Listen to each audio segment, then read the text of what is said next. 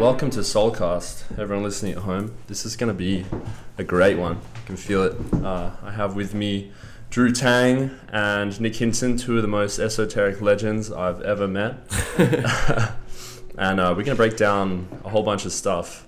Uh, the main one that I wanted to tap into, because I think it's prevalent for everyone at home, uh, especially the way the mainstream narrative is developing. Of course, Elon Musk.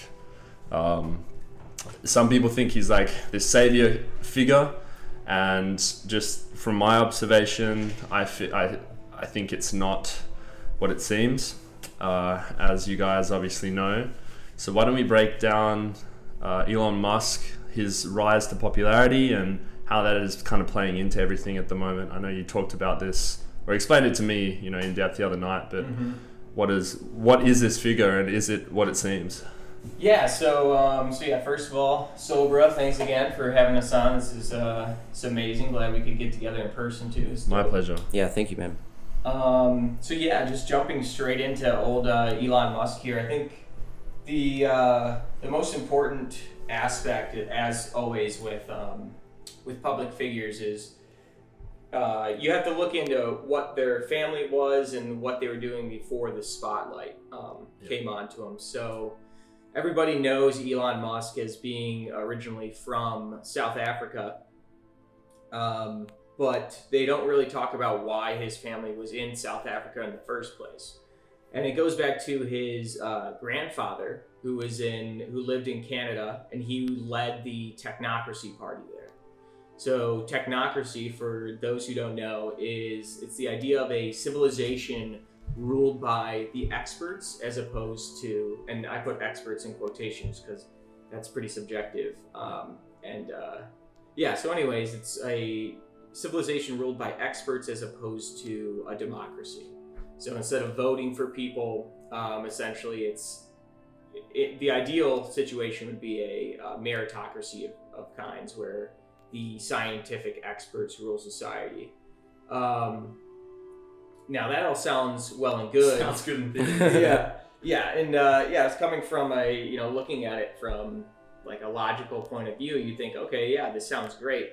Um, really, though, what what ends up happening in practice is who who chooses who's an expert or not, um, and the way that our society set up right now if you want to you could the way it presents itself is very technocracy like and it's getting closer and closer all the time especially with musk. And like Bill Gates and Twitter censoring people.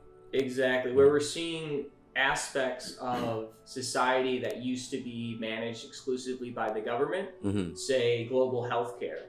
Um, now we have international organizations which again sounds very nice you want everybody to work That's the together health organization, bro. They're, they're just talking about, you know, they're worrying about health. yeah, Yeah. yeah, they're just helping everyone's health. Yeah. Um, so it sounds all well and good until you realize that if something's international, that just means that they have unelected control over all your nations. So any nation that's a that is, um, you know, uh, managed by the WHO, if uh, they just you lose your sovereignty, you no longer have control over your own nation, and it's the equivalent of having a one world government without anybody actually agreeing to it. Um, and so while we think of those organizations like the WHO as being international and fair and everybody's equal, in reality, it's mostly funded by Bill Gates, the WHO is. Um, Trump had pulled our funding out of it, but then he just, I think he just started funding, um, uh, I think he just gave the money to the Gates Foundation, anyways. I forget exactly where he reinvested that, but um, but yeah, so essentially, and Biden just signed a treaty, I believe in January or February, that um, that's further going to give the WHO more control over our healthcare system. But to get back to the original technocracy point, that is an example of where it looks like it's a government organization, but now it's essentially being run by Bill Gates. And so again, people are okay with that because they think, "Ooh, Bill Gates. Oh, he's a he was the richest man in the world. He's so smart. He made Microsoft. He'll he's doing a great job. There's no way." Even people will defend him to the point of, you know, oh, he would never do anything. Why, why would you assume he, he gives all this money to charity? There's no way he's, he's got his own selfish uh, reasons for doing what he does, even though he talks about, he's on camera talking about how he makes like a 20x return when he invests in vaccines and, and other healthcare things. Have you seen him say that the universe uh, was made just for him? Yeah, I believe Yeah, that was, too.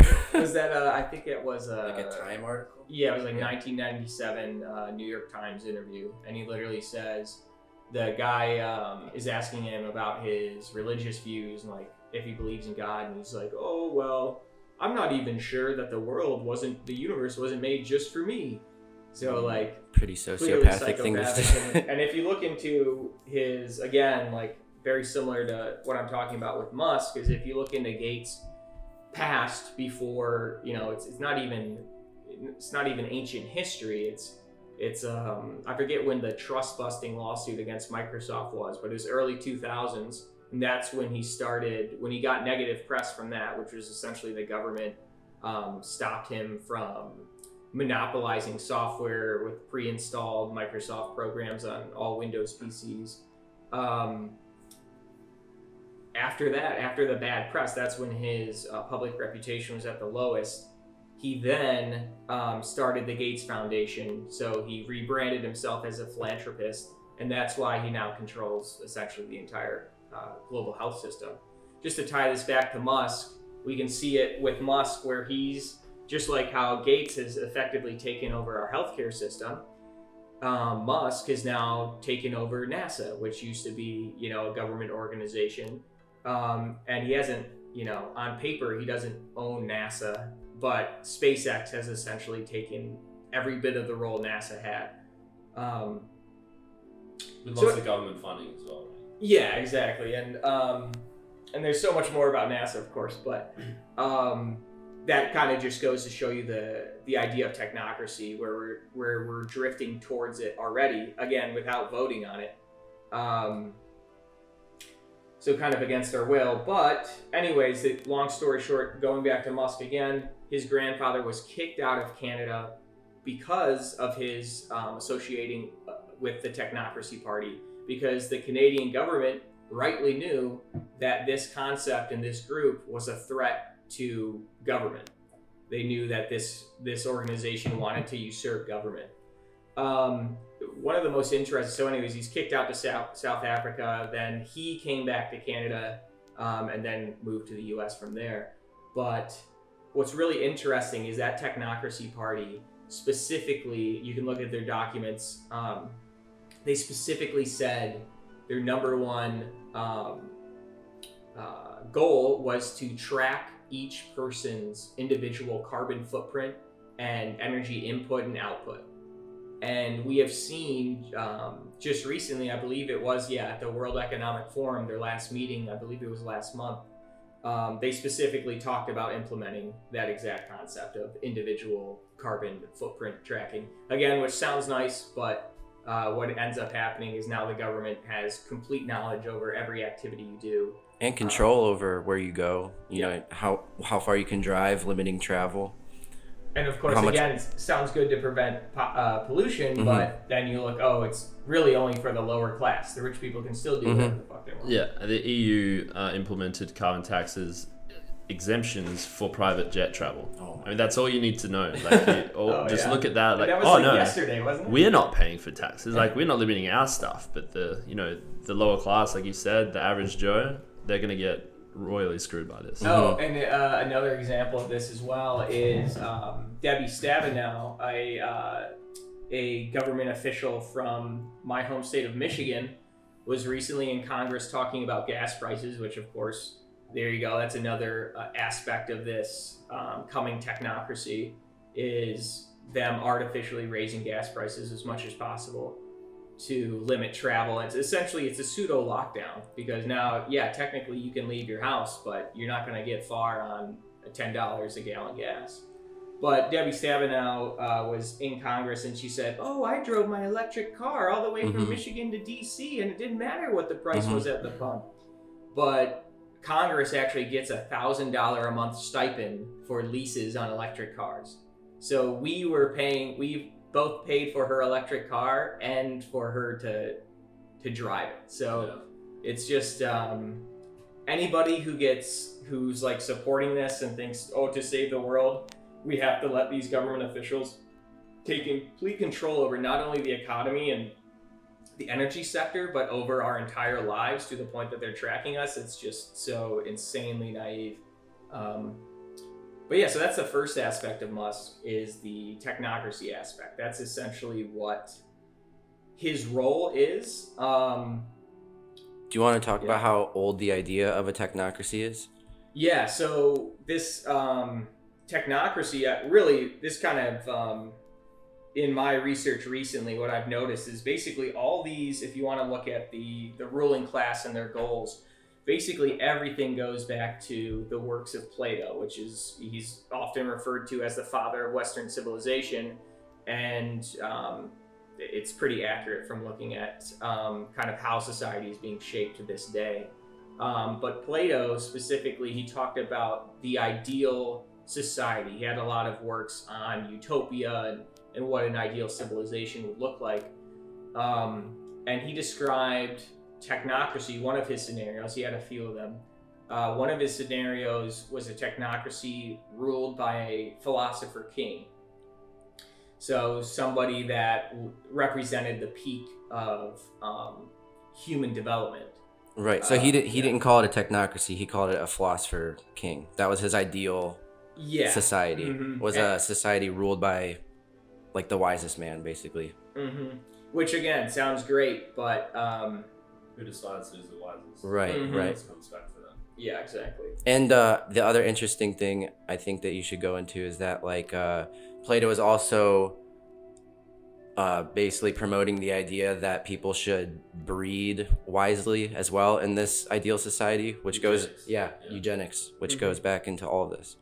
Yeah, I, I, that's a really important concept too. So um, it's no secret. Again, people like Bill Gates, these technocrats, and of course the World um, Economic Forum, they're obsessed with depopulation, which I mean they call it preventing overpopulation, but that's just a complete myth. Um, essentially, where that idea started, and that's actually where climate change originated too was this after World War II, um, and people don't, uh, you know, again, people are, are not really aware of the history of eugenics, that whole concept, which is um, basically eliminating what uh, weaker parts of humanity, again, sounds nice, I guess, for some people, but um, again, it's it's who decides w- what people deserve to to live.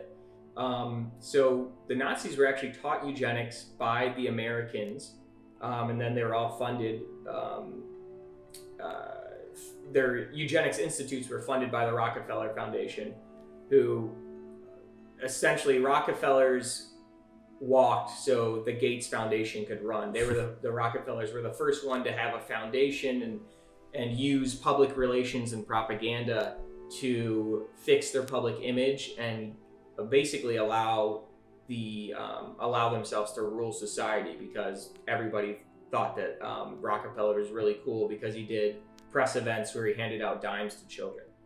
Um, but yeah, uh, that's another aspect, and I think what's really important on this concept specifically is we've talked about the two technocrats so far, Musk and Gates, and you can see if you've been paying any attention to what's been going on with those two in the media is they're in public feuds basically. Musk keeps calling him out about his association with Epstein. Um, he keeps calling him out about shorting Tesla while saying he's concerned about climate change.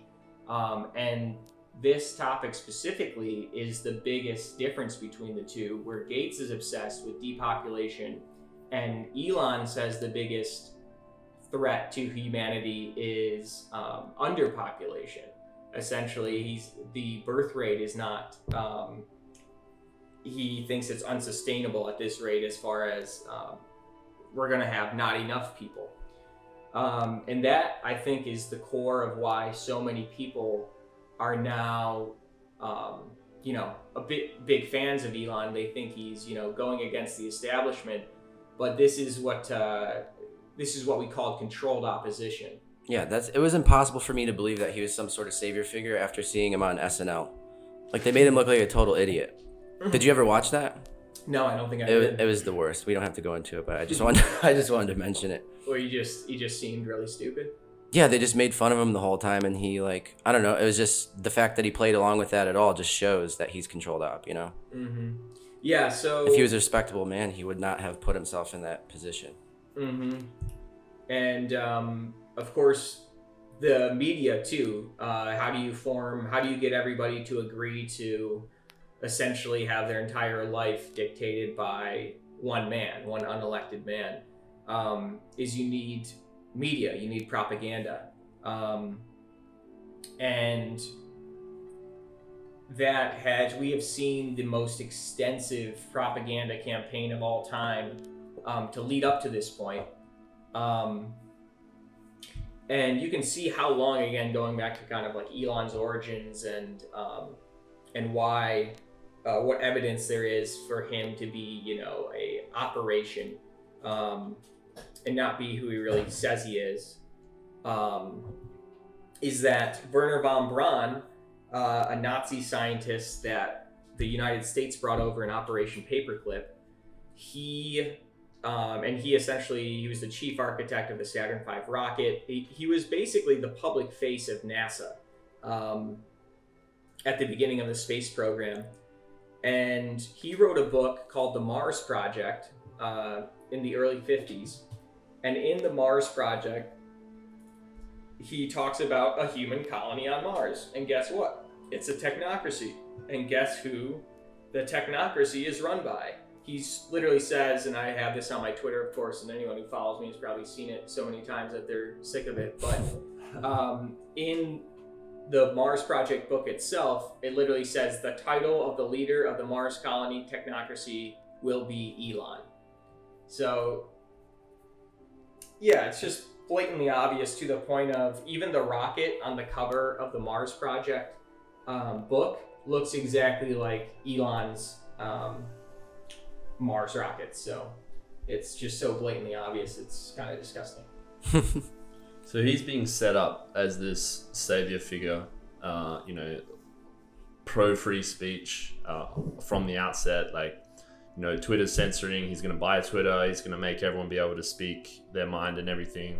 Uh, do you think he's like? I think on paper that looks good. You know, s- someone that's not investigating it, they're not aware. They'll be like, "Yeah, cool. Someone's finally standing up to these uh, tech companies." But I don't think they realize if he buys Twitter, he wants to do verification to get rid of the bots again, which is good. But hmm will that kind of lead into the one world government kind of objectives of no one being anonymous online, Right. everyone being attached? Uh, you know, first of all, be like, yeah, just verify yourself. We can prove you not a bot, and then. Oh, now you gotta, you know, once you're verified, we can see what you are saying specifically. If it goes against what the regime is saying, then boom, you'll just be gone uh, you know, bank accounts linked to that, shut off from banking, and all the rest of it. That's exactly correct. So, and and that ties into.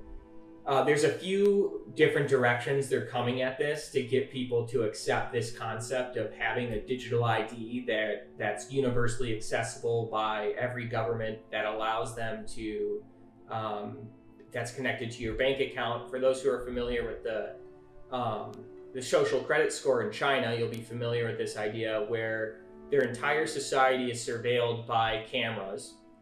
So if they and the cameras have facial recognition, so if they even see you jaywalk, you'll be automatically fined. Your bank account will be drained, and your social credit score will go down.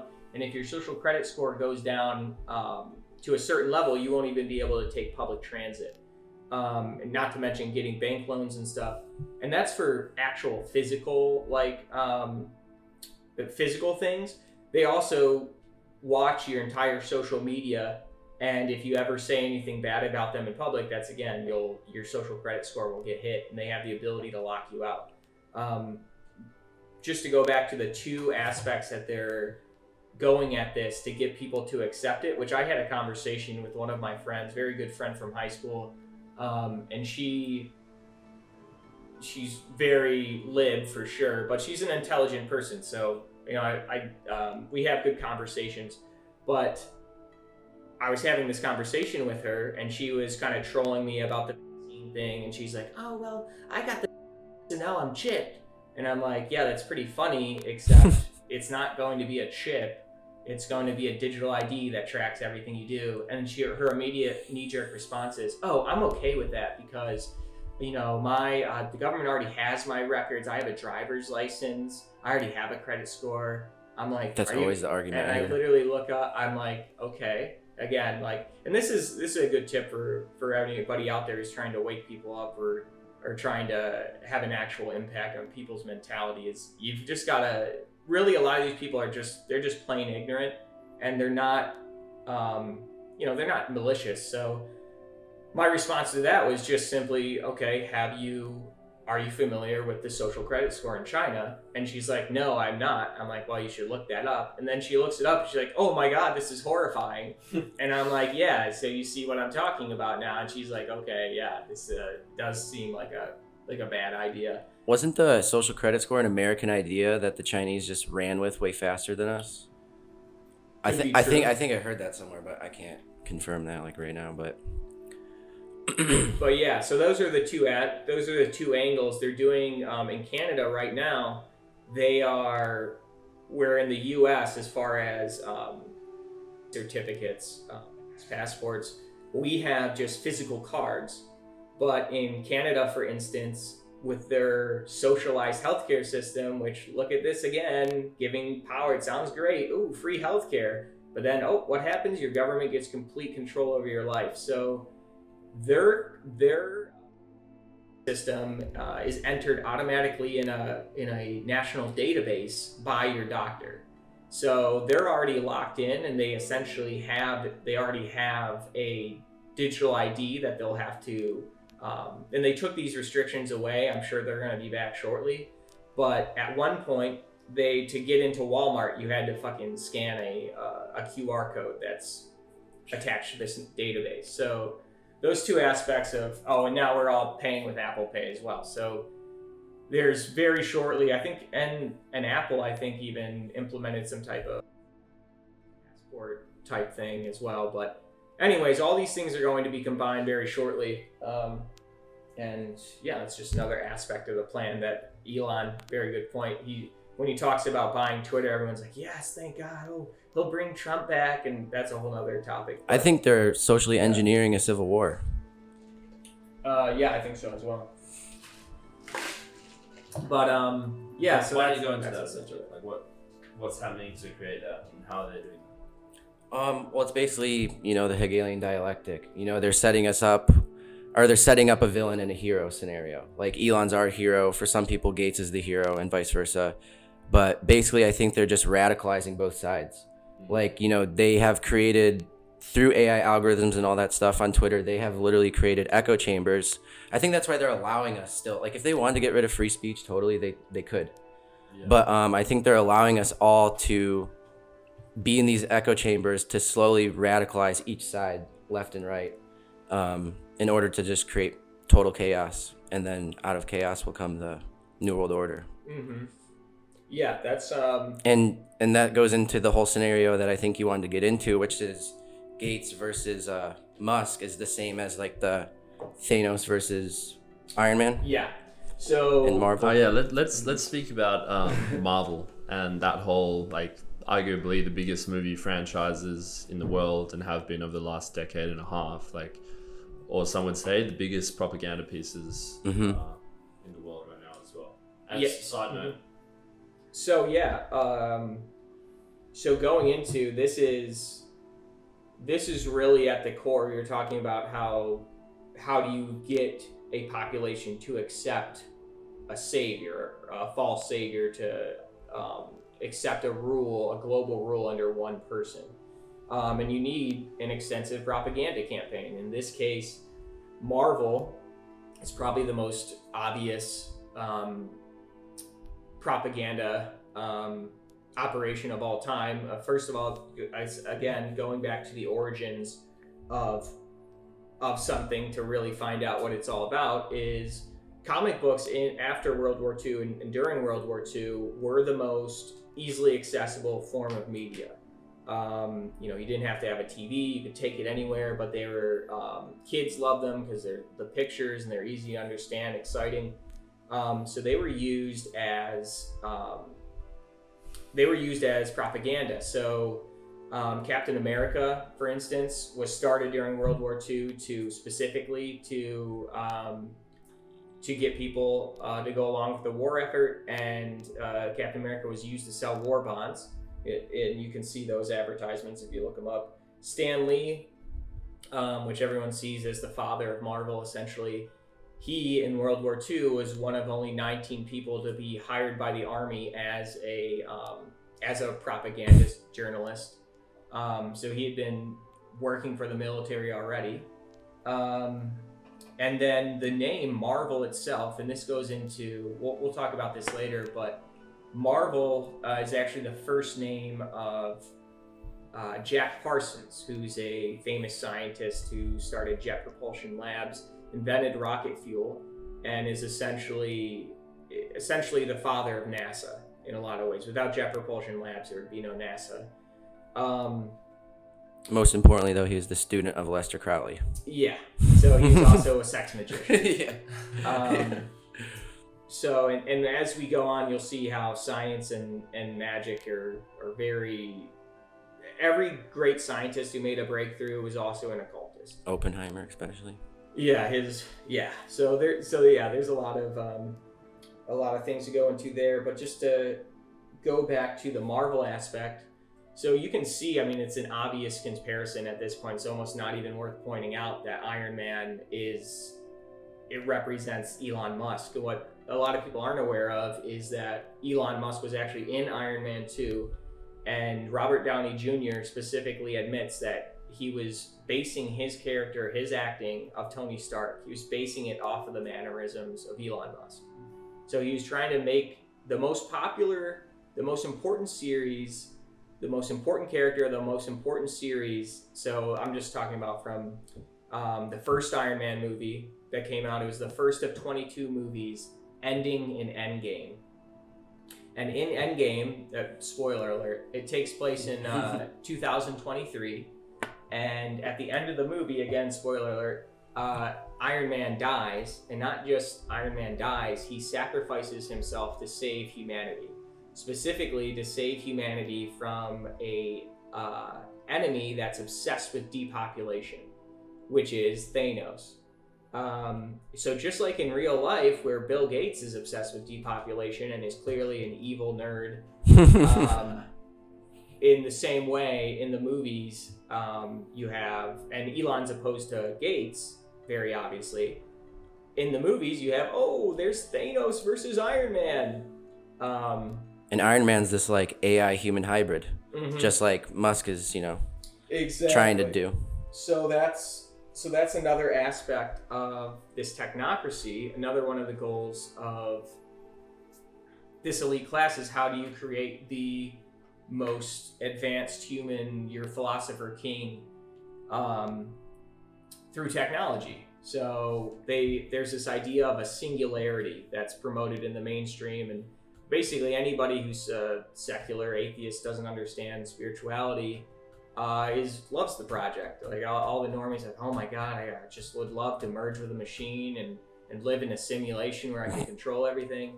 Um, and that's exactly what uh, Musk is working on with um, with Neuralink. And one of the most in, one of the most interesting aspects about that um, is that that is an um, when Elon was on Joe Rogan's podcast uh, during the pandemic, talking about Neuralink, where he says, um, I think human, I think in there he says human testing within like two years. Um, he specifically mentions that it'll be able to translate speech in real time.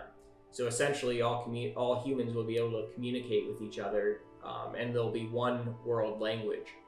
Um, and for biblical scholars out there, you remember uh, Babylon, the Tower of Babel, where everybody spoke one language and tried to create a tower so tall that it reached up to the heavens, and then To go to war with God and To- kill him and take Yeah. over the universe. Exactly. yep. So, and then what happens? God destroys Babylon. So you see Elon Musk also build, building tall structures that are going to the heavens hmm um, and trying to uh, form a one world language. Um, and that's what's really interesting. If, if um, for those out you out there who are familiar with the Georgia Guidestones, I'm sure you're waiting for me to bring those up. Um, if you want to look at these, all these aspects of the society that the New World Order wants to form, all you have to do is go to Elberton, Georgia, about an hour outside of Atlanta, and you'll see a megalithic stone structure erected on March 22nd, 1980, um, which has 10 principles uh, that essentially are going are hold the aspects of what this new world order would look like and for instance the number one is maintain human population under 500 million which obviously at a population now did we hit 8 billion yet I think we're close. Yeah.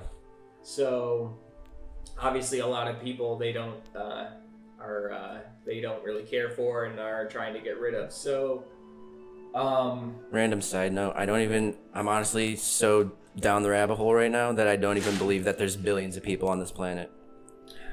yeah it could be an over Yeah. really no way to know Yeah. until everybody's got it I mean, yeah, how do you even, you know, measure that accurately? Right. and when like I don't know, like it seems like um the world's just a lot smaller. Like you know, there's so many people that are connected. You know, like Yeah. you talk to people, you're like, oh, I know so and so, and uh, you know, there's just so many weird connections between people. Like people will be related to people that you know, or like I've met so many people that like know celebrities, or like you know, just like I don't know, it just seems a lot smaller than they make it seem.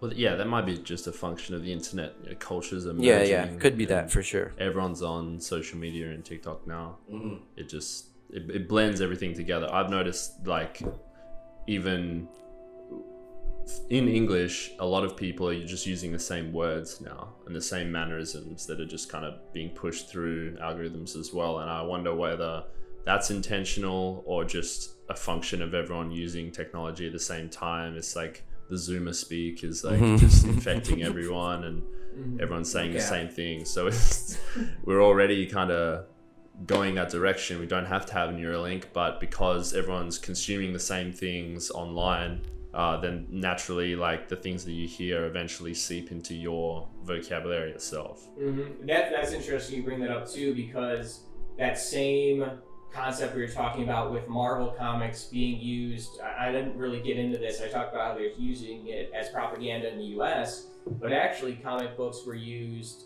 as propaganda across the entire world. You can look up, there was a book written about how Disney comics specifically were being distributed in South America to promote capitalism and um, and fight um, the ideas of communism in these countries.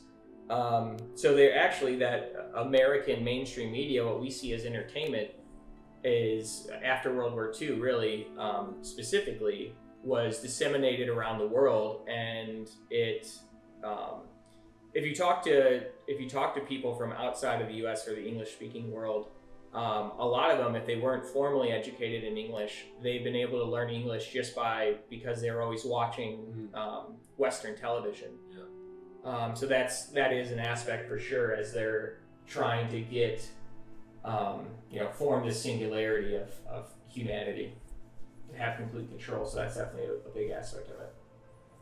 So what what's the solution? Like I always a lot of people will get into the weeds with this stuff and then start to see all these things and you know the, their previous ideas of the world are shattered and like there is like this there are people that want to increase their power over everyone else what is the solution if there is one like what what do we do in our daily lives that will uh, help to kind of fight back against this i in my own thoughts think that as much as possible to reduce your dependence on the government and on the power structures. Like the most rebellious thing you can do in a way is you know grow your own food and just like form communities around you with the people that you know might be unaware. Um, how do we? I- I guess in on some levels we can't control what other people do, uh, but how, how do you separate from that? And I know you guys have probably gone down into the the weeds of this, so it become it become very demotivating, and like Yeah. you think, you know, oh, what can I do? I'm just one person, but there al- there is always you know the silver lining, and like this kind of this whole propaganda march has been occurring for decades, like since World War II, since before we were born. So what do we do in general to kind of you know fight back in a way? Well, I think there's like two things. If you truly believe in God, the the scriptures say that these times, um, you know, we should actually be rejoicing because it means it's, Yeah. it's coming to an end and the new world is approaching. Not the generic new world order, age of Aquarius, all that crap. It's like the actual new world. But um, yeah, yeah, yeah. Um, but other than that, um, yeah, I do believe that people should start going off grid and creating their own self-sustaining societies. Um, and like I was telling you the other day, like even Agenda 2020 or Agenda 2030, like they predict that people are going to go off into the wilderness and create their own little cities away from the packed smart cities and all that stuff. Like they, they're they're expecting resistance. Yeah.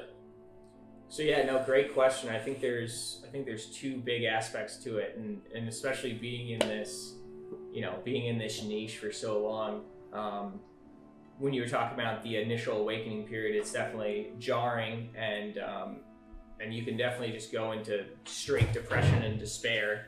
Um, you know, when you figure all this stuff out, but I think the the response and the solution part is twofold. One, it's it's first you have to get yourself right um, Yeah. and you can all this really the only power the, this ruling class has over us is um, the attention we give them so in the same way that in ancient societies the population was um, would worship the kings as god kings and there would be a pantheon of gods that's the same way that um, they maintain control today, specifically with these superheroes, where before it was, you know, religious.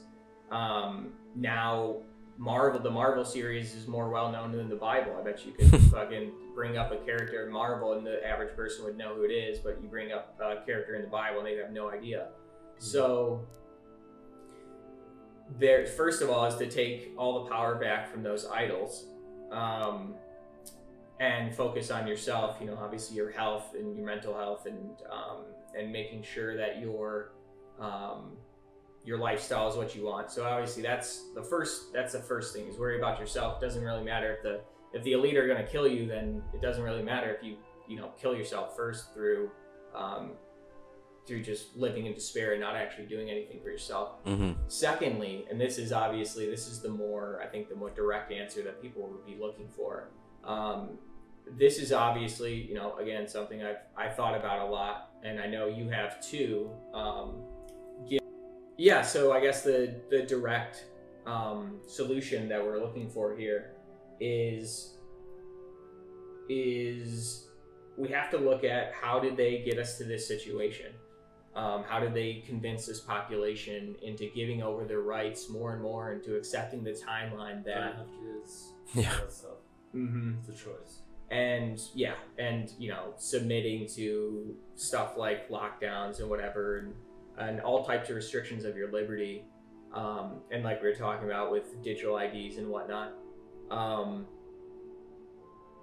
the solution it, you have to look back and this is actually the core of uh, something we mentioned earlier is who casted this spell that's now resulting in elon musk being set up to be this global savior and and this technocracy ruler. Um, it all goes back to Marvel Jack Parsons. Uh, Marvel Jack Parsons, he was friends um, and two other magicians as well. So there's Jack Parsons. Um, and where did he learn his magic from was Aleister Crowley. Um, I'm sure if you're familiar with the occult at all, he's probably the most like outward public magician of all time. Um, so Parsons was uh, learned his magic and his occult stuff from Crowley. And then the third guy, L. Ron Hubbard, uh, you may know him as the founder of Scientology.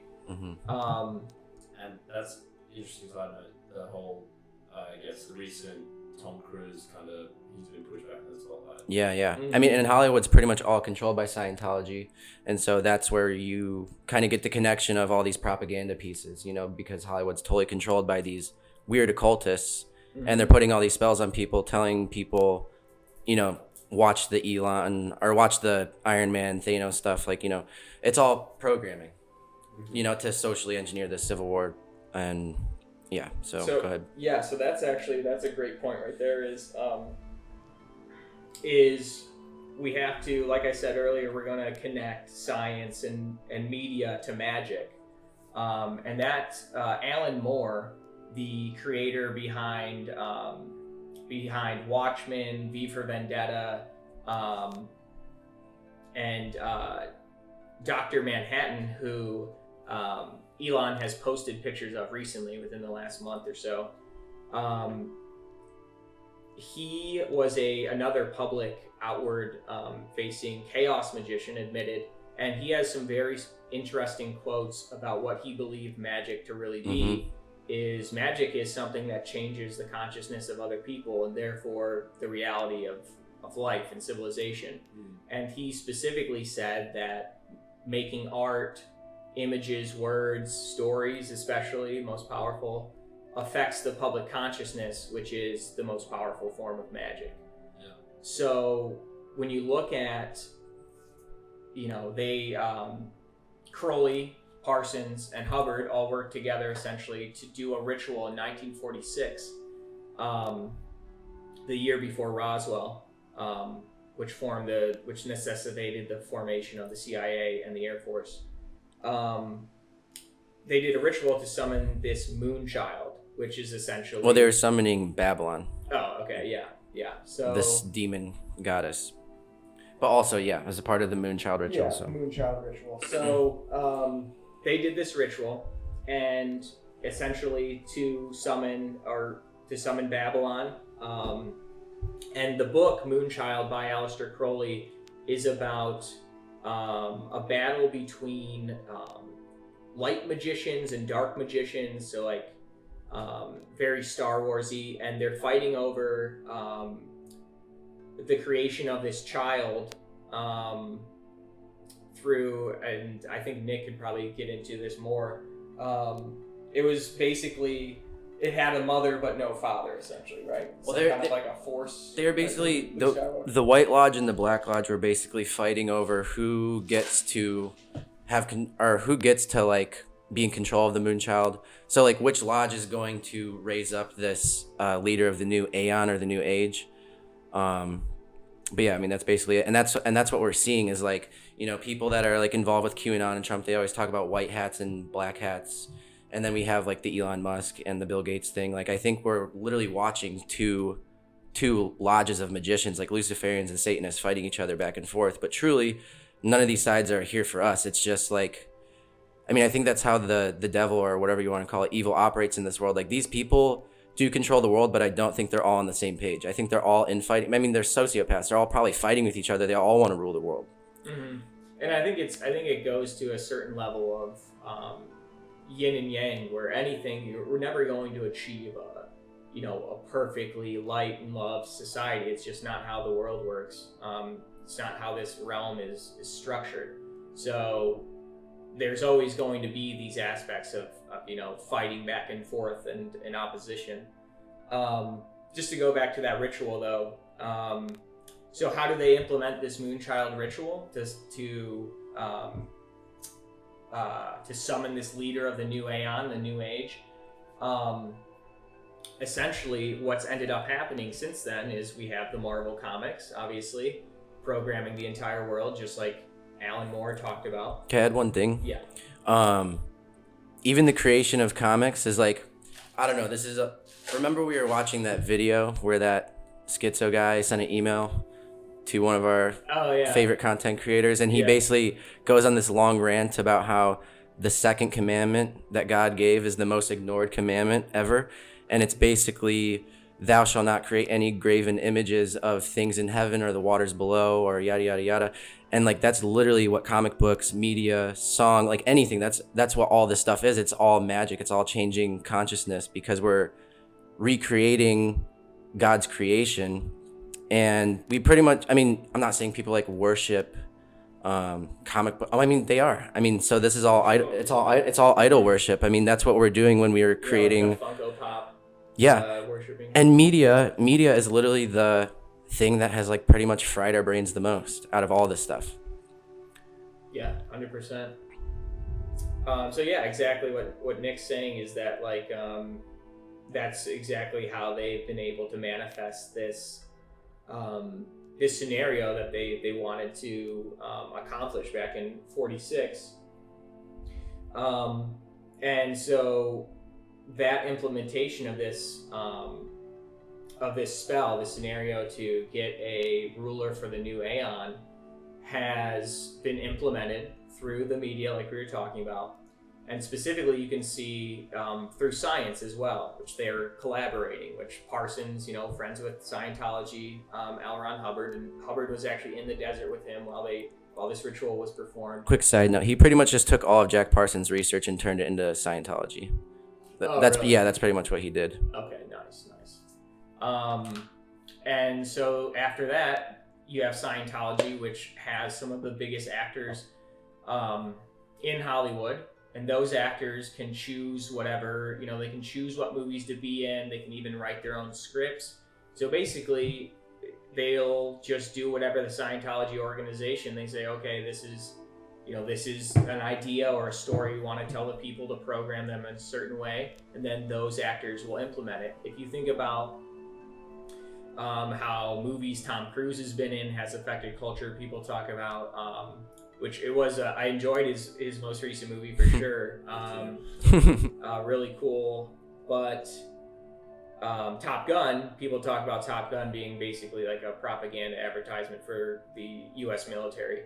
Um, and then Will Smith, who is not a public, he does not publicly say he's a Scientologist um, like Tom Cruise does. Will Smith, though, um, he started a, a Scientology school for kids. Him and his wife did, and in one of their old houses, and had their own kids go to it, where they're basically teaching principles of Scientology.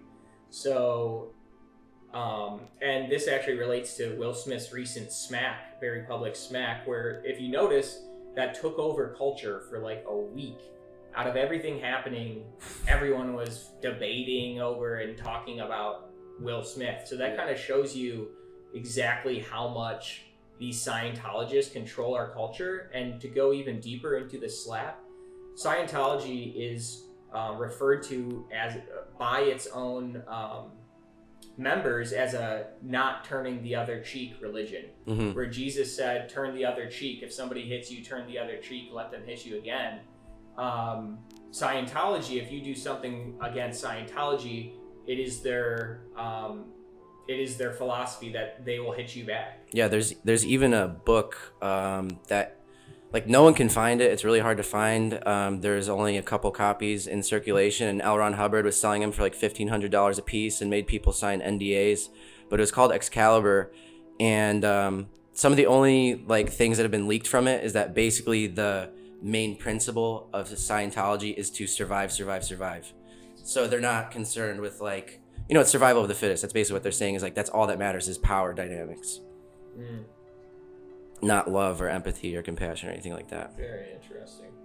Um, so yeah, the the um, so you have and now think of Will Smith's movies. How much Will Smith's movies has has affected culture. Um, and uh, specific, well, yeah, there's there's a lot more that we could go into with that, but that's just an example of those are the foot soldiers that are rapidly shaping the mass human consciousness and, and the media landscape. So you have Parsons contacts in NASA and the space industry. You have L. Ron Hubbard with uh, Scientology on the media front. And those two fused, the common thread being the magic of Crowley. Um, and yeah, that's that's basically where this um, where Elon Musk's power is essentially coming from is the media landscape those guys created to um, yeah to, to basically get everybody on board with them they ran the most the marvel series those 22 movies was the most expensive um, and well-funded publicized series of all time. And uh, interestingly, before Crowley, Crowley was uh, trying to finish the work of John Dee. John Dee, the uh, personal magician and astrologer, mathematician, inventor of uh, Queen Elizabeth the First, I believe. And uh, he was basically like the Queen would basically have him like astral project, like go to the spirit realm and basically spy on other kingdoms and stuff and see what was going on. And um, every time he would like go on like a mission or whatever, he would sign his letters to the queen 007 with a with- yeah yeah. Because the zero the zeros were eyes and the seven was a protection sigil. Um, so it meant for the queen's eyes only and that's where you get 007 from. Um, ian fleming was friends with Aleister Crowley and uh, that's the creator of james bond and so that's where that whole thing comes from. But besides that john dee was just a genius. I mean he was an inventor mathematician all this stuff but he was creating some of the first like very crude computers. And so that's you know that's how the computer ai all this stuff ties into you know going all the way from crowley to parsons blah blah it's a it's a huge it- yeah yeah yeah it's a huge lineage that's been going on for like 6000 years And that's interesting. The Ian Fleming thing as well, um, connected with uh, uh, connected with Crowley, and he was also good friends with Allen Dulles, who basically he he was the head of the CIA. Um, he was fired by um, he was fired by JFK, uh, probably based off of the um, the Bay of Pigs invasion, which which happened without the president's consent. So it was basically the CIA trying to run um, our military, which they basically do still. But Dulles, um, uh, when JFK was assassinated, then Dulles ran the Warren Commission. So the guy who JFK was in clear opposition to Mhm. ended up running the investigation into his Oh assassination. yeah. And he, um, and yeah, the CIA to this day. ian fleming was mi6 too so yeah, yeah. so, oh, so there you go. That's Yeah. and that's the other thing is the the whole idea of James Bond. That was one of the first. If you uh, like, I was saying earlier, propaganda to make the cia look cool and that was basically as soon as films came out. That was one of the you know that was the, one of the first things they worked on was making sure everybody thought that the intelligence agencies agencies weren't like a secret police. You know, the bad guys. Only the bad countries have secret police. Um, that's essentially what our intelligence agencies are above the law, can do whatever they want, Yeah. and the whole population thinks they're super dope because they watch 007 by Ian Mhm. Fleming. hmm And nowadays they're listening to all these ex, you know, quote unquote ex CIA people talk about aliens. You know, they're like, "Oh, dude, I fucking love this guy. Like, he's he's coming out telling the truth, like on Fox and all that stuff, where they're talking about the aliens." But yeah, basically what you were That's saying. That's also controlled opposition. yeah, yeah, I believe so. Yeah. Yeah. I mean, you're never ex CIA. I mean, yeah. these people are in it for life. What do you, what are freedom of information uh, like that whole thing? Like I just it doesn't make sense to me that oh yeah, 20 years pass and now you can freedom of information request something um, anything and then they'll just release it. Like do you know Ye- what that Well, yeah, it, it seems like, oh, wow, this is great. Like, why would they release it? But they still, at the end of the day, they decide what they release. For instance, Yeah, they black J- out stuff all the time. The JFK files are still. Um, Trump didn't release them. Yeah. He said he was going to release them all. He didn't do it. Biden just pushed it back again. yeah. Um, so those have still not been released for 60 some years, probably because they implicate George Bush Sr. directly. But um, even though he's dead now, they still haven't dropped him. But um, but yeah, so there's I mean there's Freedom of Information Act, but it's like they only release what they want you to see, and they'll redact. Even if they do react re- or release documents, they'll just redact all the important shit out of it. Yeah, and then anything they do release kind of just implements itself into public consciousness to Mhm. get people talking and thinking about the stuff that they want to. Exactly, like, especially Forget. Project Stargate. They're like, "Oh, we should all start experimenting with psychic powers and astral projection." Like, That's a bad thing, right? I mean, it's definitely dangerous for an average person. Yeah, I, Yeah. I believe. So that's like human beings have the capacity to, you know, exist in their spirit body and go outside of the physical realm and, you know, like that other guy was doing, astrally project across the world or whatever. Like how how does that work really? like do you guys what are your thoughts on that? And like I, I think I've in meditation kind of had some images come to me Mhm. in my head that's like, okay, I'm not here, but if I think of a person, like an image starts to kind of come up in my mind, but then I'll like lose concentration, and it goes away. Like there's more to it um, for most humans, and I think a lot of like I think every human being that is conscious is capable of that, but Mhm. we are blocked off in a lot of ways through you know the food we eat, our lifestyle, uh, alcohol, drugs. It kind of blunts our capacity. Things like fluoride, um, which again, you know, there's probably a reason why they put fluoride. in it. It's not like a accidental. Oh, we, we genuinely thought it helped teeth. It's like no, it's it's in the water because it gets into the mouth where the nerve endings connect to the brain and it kind of calcify that pineal gland, which is kind of the seat of our mystical powers. If Mm-hmm. Exactly right. Yeah. Um, as far as uh, how does that work, as far as astral projection and stuff, it's actually anybody can do it. Um, according to the uh, units in the U.S. military that have come forward, um, people that worked in you know adjacent projects to Project Stargate, um, they've come out. There's one public guy you can listen to his interviews where he talks about they had a psychic um, unit in the military where they just took any given they took a, a selection of military guys and basically anybody can be trained to do it um, and yeah they remote view and they were actually used by the la police once to track down a kidnapping victim they were able to find out exactly where they were and get them out and i believe they were also used in a hostage situation overseas where they used remote viewing to, to figure out where somebody was and, and how to how to get them out. So it's um They're also predicting Yeah. the stock market and uh, like going to casinos and, and calling the numbers and everything like that. oh really Yeah, yeah. The the same or the uh, like a military unit. Yeah, during Project Stargate, I know for a fact that they did uh, that they were calling the stock market and making a bunch of money. It was actually in a newspaper.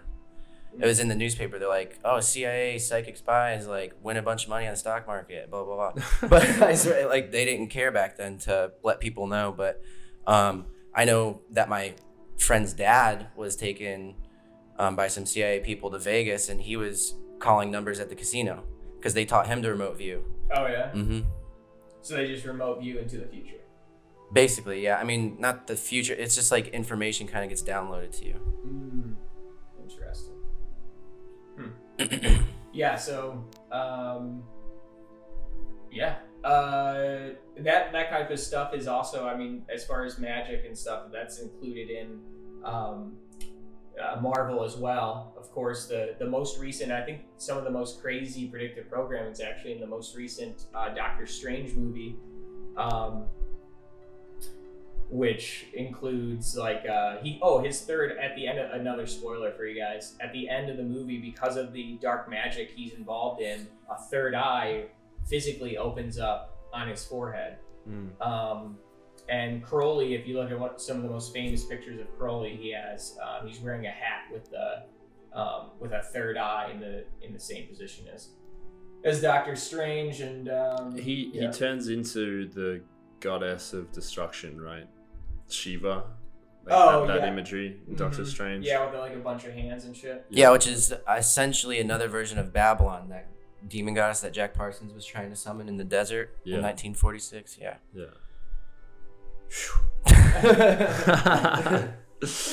oh man. But yeah, to, to fully answer the question directly, I guess about the you know psychic powers, I yeah I think that everyone can use them, everyone has them, everyone can develop them, but I just don't really think it's necessary like to live a good life. Like I Mhm. I think that it's kind of a Luciferian psyop to try and achieve like all these crazy forms of self mastery that everyone's been obsessing over. Like if you're leaving God out of the equation, it's like I don't know. None of these things actually help you just be a good person. Mhm. Like I think that's what it boils down to. Is just be a good person. Like who cares if you're astral projecting across the world and calling, you know, fucking lottery numbers. Like that's not what life is about. And I think I think also magic and stuff like that. It always has.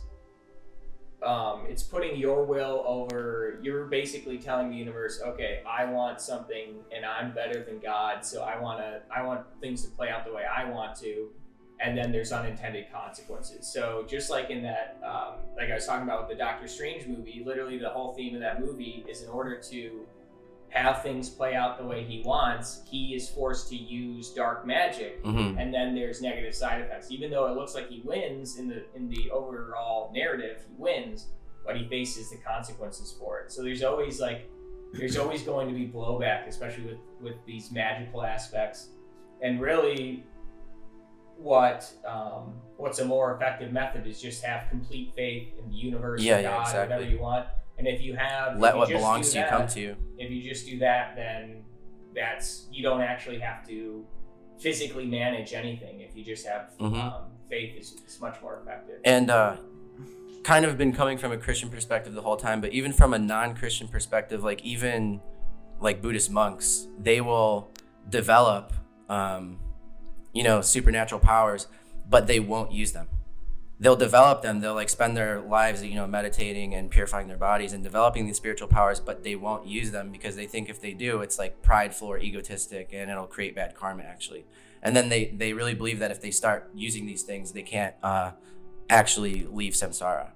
So in order to to- in in some traditions, like in o- in order to totally leave the wheel of reincarnation, you have to totally master all those things, but never actually use them. Mm. What if you're using them for quote unquote good?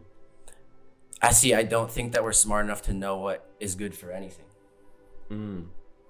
Yeah, that actually goes back to um, it, what's really important. Probably the one of the most important verses in the Bible, and what um, that's gotten a huge amount of attention is extremely important to these occult groups. Is Genesis three twenty two, which is now we eat of the um, of the tree or eat the fruit of the tree and now knows good and evil where adam takes a bite of the apple knows the difference between good and evil and is kicked out of paradise And he becomes like a god, though.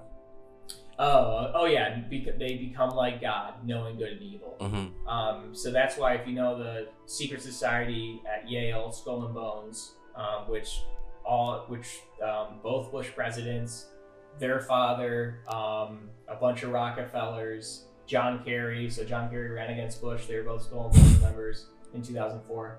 Um, that skull and bones, they're the symbol of that secret society. Under the skull and bones, they have they always include the number 322, and that's essentially what that's in reference to. And that's also, um, if you caught that earlier, the megalithic New World Order stone structure in Georgia, the Georgia Guidestones was erected on March 22nd, which is 322. Um, so it all really goes back to that. Um, and actually, um, so there's a there's a few other things they talk about in there. They say, you know, man becomes like God by knowing good and evil. Um, and then there's this phrase, um, children of men. Um, so children of God becoming like God. Then what would be the children of men becoming like men would be AI becoming, um, you know, gaining Sentient, sentience. yeah. Yeah. So, and that's what we're seeing. If you notice on the, if you look on the back of your iPhone, there's the apple with the with a bite taken out of it. So Mhm. that's literally again the exact same message. And that is, and eventually, what all that leads to is technology becoming like man, which is what Elon represents at the end of the day. Is um, we talk about him being like a Christ-like figure, um, except you know the opposite. So Moonchild, um, you could look at Jesus as kind of a sun child, son of God. The cross is the solar symbol. Um, the Moonchild would be the opposite. So where Jesus is supernatural and divine by natural means, um, along with the with the laws of the universe, the Moonchild is so in Iron Man. He is a great superhero because of technology enhancements hmm that fix the imperfections of humanity. Man making himself God, Mhm. basically. So, and what does that end up doing? You end up merging with machines. So, um, where Jesus was resurrected, um, Iron Man in the comics is brought back as an AI, which um, which he actually does in the movies. You can see um, the AI that Iron Man uses is called Jarvis, and that is the name of his old butler. So essentially, he replaced his human butler after he died with an AI and named it it. So that's essentially the singularity and, and what they're aiming for. I just realized that symbolism's even in Moonfall. Did you go see that movie? Yep. Yeah, the dude is literally you know, the Moon Child, the dude is rebirthed inside of the moon as an AI. Oh wow, yeah, it's a direct inside of the moon. Yeah, itself. inside of the moon, probably yeah. Most, yeah, that's the most explicit um, Moonchild Yeah. since 2001: Space Odyssey. Um, to to talk about that too, that movie was written by Roland Emmerich. Um, Roland Emmerich is a West German immigrant to the United States who is really fond of fascist leaders. He has pictures of them and portraits of them inside of his house, but he wrote movies like 2000 or he was in charge of movies um, like 2012 the apocalyptic film um, independence day with will smith which basically um, showed the scenario that they're hoping for that they're also going to in- uh, integrate in this whole thing which is a part of the avengers series as well which what ends up uniting the whole world behind iron man is an alien invasion. Um, so, and in in Independence Day two, they even have um, they have the the world after the first invasion, the world unites and basically has a, a one world government. So, um, what else did Roland Emmerich right? Stargate itself, um, which it's really funny how they do it in movies like predictive programming, where the actual Project Stargate um, was about astral projection and yes, traveling through the universe, but not physically doing it through the mind. Um, in the physical star in the movie Stargate, they go through a physical portal, which is you know much more um, understandable to a normie and and can um, that goes you know where that that's science fiction if you were just to talk, if you were to have a movie about the actual Project Stargate or similar things where people are astral projecting, that would be just fiction. well, there's there's Men Who Stare at Goats, which is based on Project Stargate, where they're they're creating psychic spies. Okay, gotcha. Uh, I'm, I'm just show, I'm just um, giving an example. Okay, okay. My point there was that science fiction, when um, the world reality became more and more like science fiction at the time of NASA and Disney. When Mhm. when both Disney World and NASA were being built in Florida, less than an hour away from each other. Um, Walt Disney and Wernher von Braun, that same Nazi scientist who wrote Mars Project, where he talks about Elon, they were on TV together all the time, showing uh, basically mock-ups of what to expect Mhm. when they went to space. So it, it's always been at that time after World War II. There was, um, and since then you can see this obviously. There was a huge pivot from religion and religion and the Bible stories being the most well known and essentially being the core programming to science fiction, like Star Wars, which I, as I mentioned before, is essentially a it's a White small Lodge. adaptation of Aleister Crowley's Yeah. Moonchild. Yeah, White Lodge versus Black Lodge. Yeah, the Sith versus the Jedi. Mhm. Um, so you can see at that point they switched everything from that point forward. Since they did that Moonchild ritual, our entire culture has been pivoted to this worship of science fiction and oh, just oh Marvel, ooh, Captain America, get your Funko Pops, kids. Um, and that's essentially to the point we've gotten to where idol worship is so normalized that people are okay with it. Well, you don't even realize it. I don't think. Yeah, I guess I mean there's you know you're not I guess you're not physically worshiping Yeah. Iron Man, but when you obsess twenty four seven about him and, and you know um, and get all the merch and whatever, and, and then you see the real life Iron Man doing things, of course you're going to support whatever he does, especially when he's when it looks like he's opposed to the real life Thanos, uh, old Billy Gates, who yeah. Anyways, yeah, that's I really like the one thing you were telling me the other day about how uh, these people are propped up.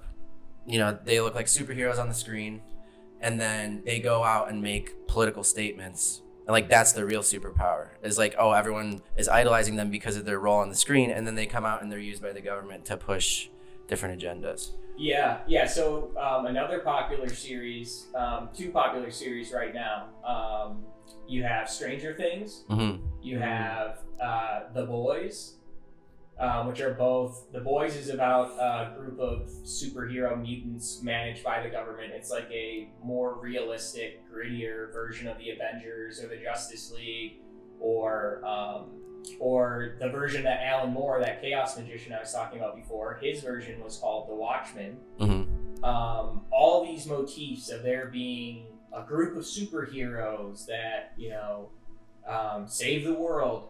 And regulated by the government. Yeah, uh, that's all essentially what they're telling you is is um, it's a reflection of reality. It's not exactly reality, but the reason that motifs repeated over and over again is they're creating just like the like I was talking about before, the government's ruling class of the past. They created a pantheon of gods for their people to worship, idols, and then Mhm. using the power that the people through their attention gave those idols they could say okay this god told me to do this right now and everybody go along with it because oh the idol told me to do this Mm-hmm. um, in that same way they're using the actors Like if you see fucking mark hamill that piece of shit skywalker bitch um, it, i'm glad they ruined your character by the way mark fucking anyways, uh, that's what you get. But anyways, uh, Mark Hamill is now basically exclusively a political activist. He's fucking posting about every psyop known to man.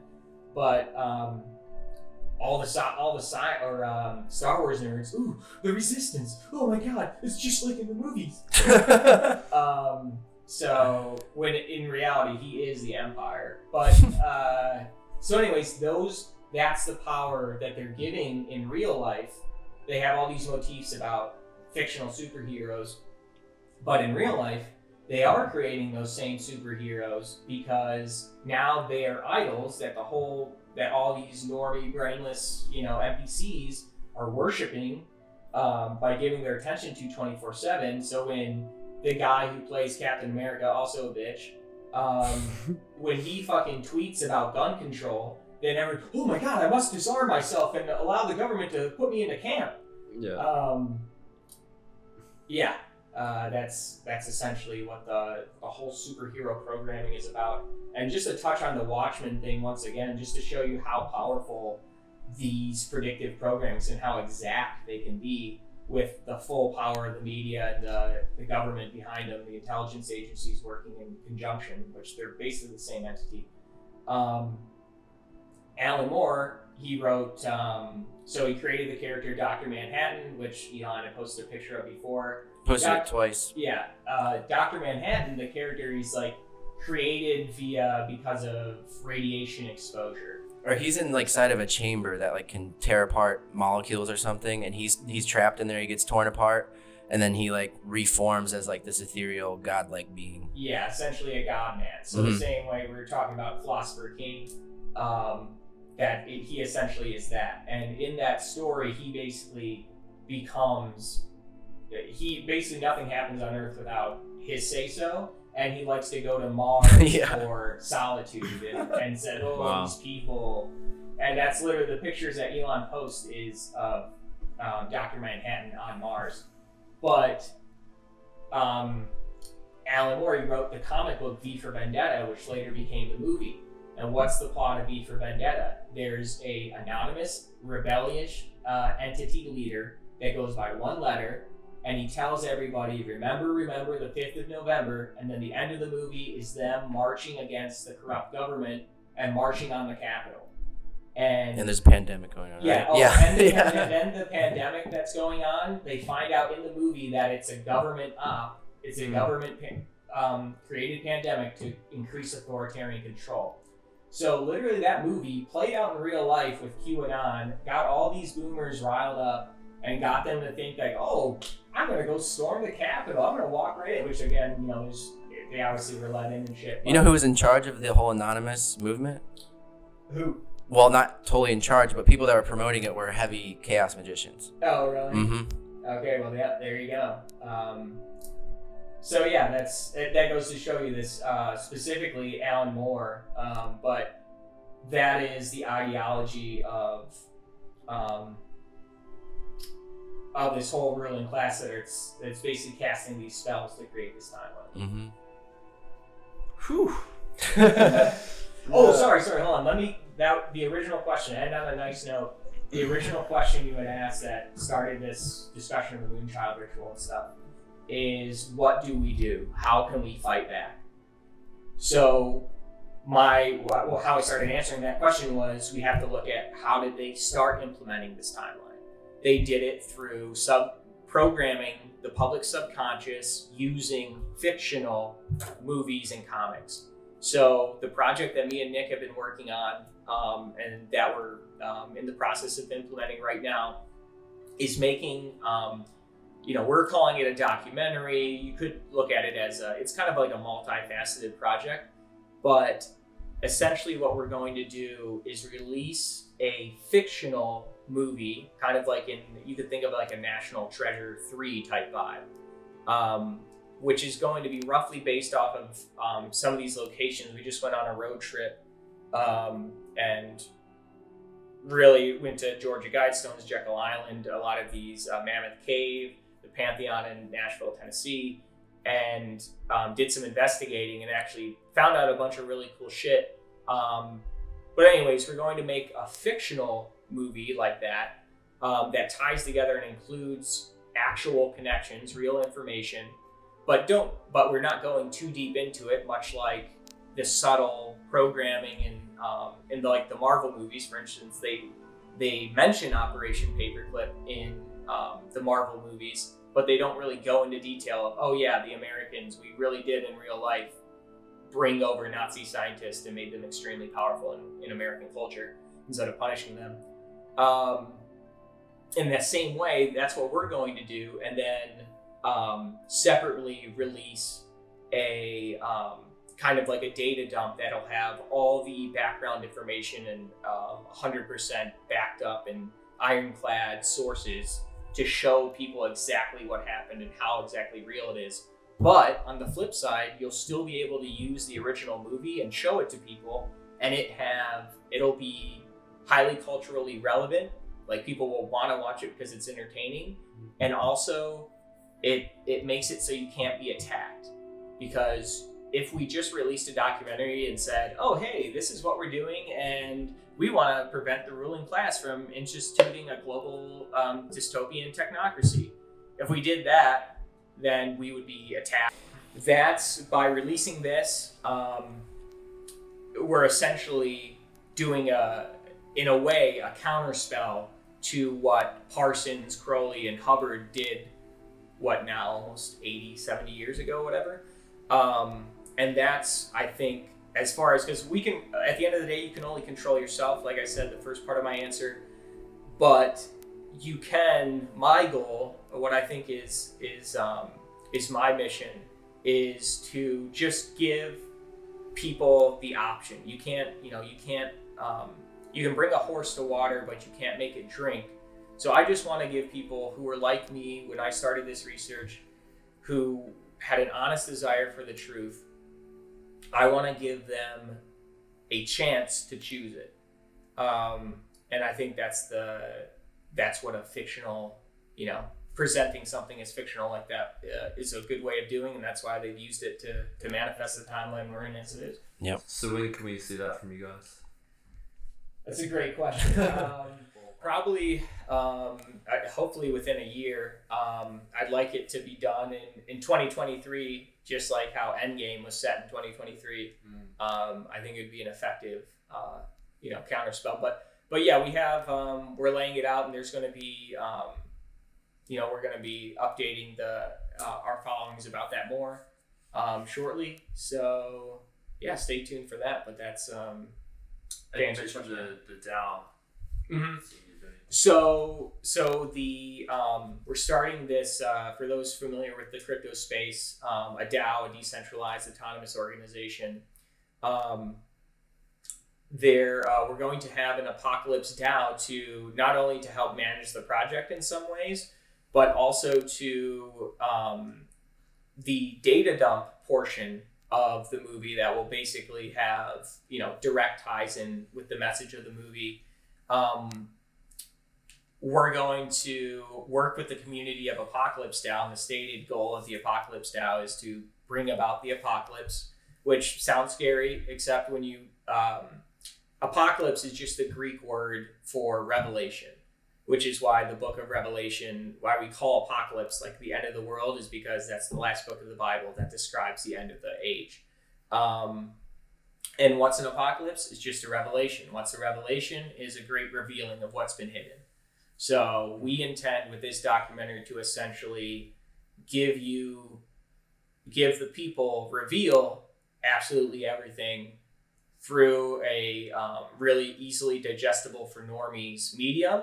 And then for the people who are ready, who want to know deeper, then they can fucking they're like, oh, oh, what? There's a there's a there's a complimentary um, you know portion to this movie, and then they can look it up and they can see undeniable evidence of of the exact plot, and then they can choose if they want to play along or not. Awesome. Well, I'm looking forward to that. Um, thanks, guys. This has been incredible. Nick Hinton, Drew Tang. This has been Soulcast. Thank you for listening at home, and uh, I'm sure we will. Yeah, the revelation is gonna come. Yeah. Oh yeah. Yeah, thank you for having us, man. Yeah, appreciate it.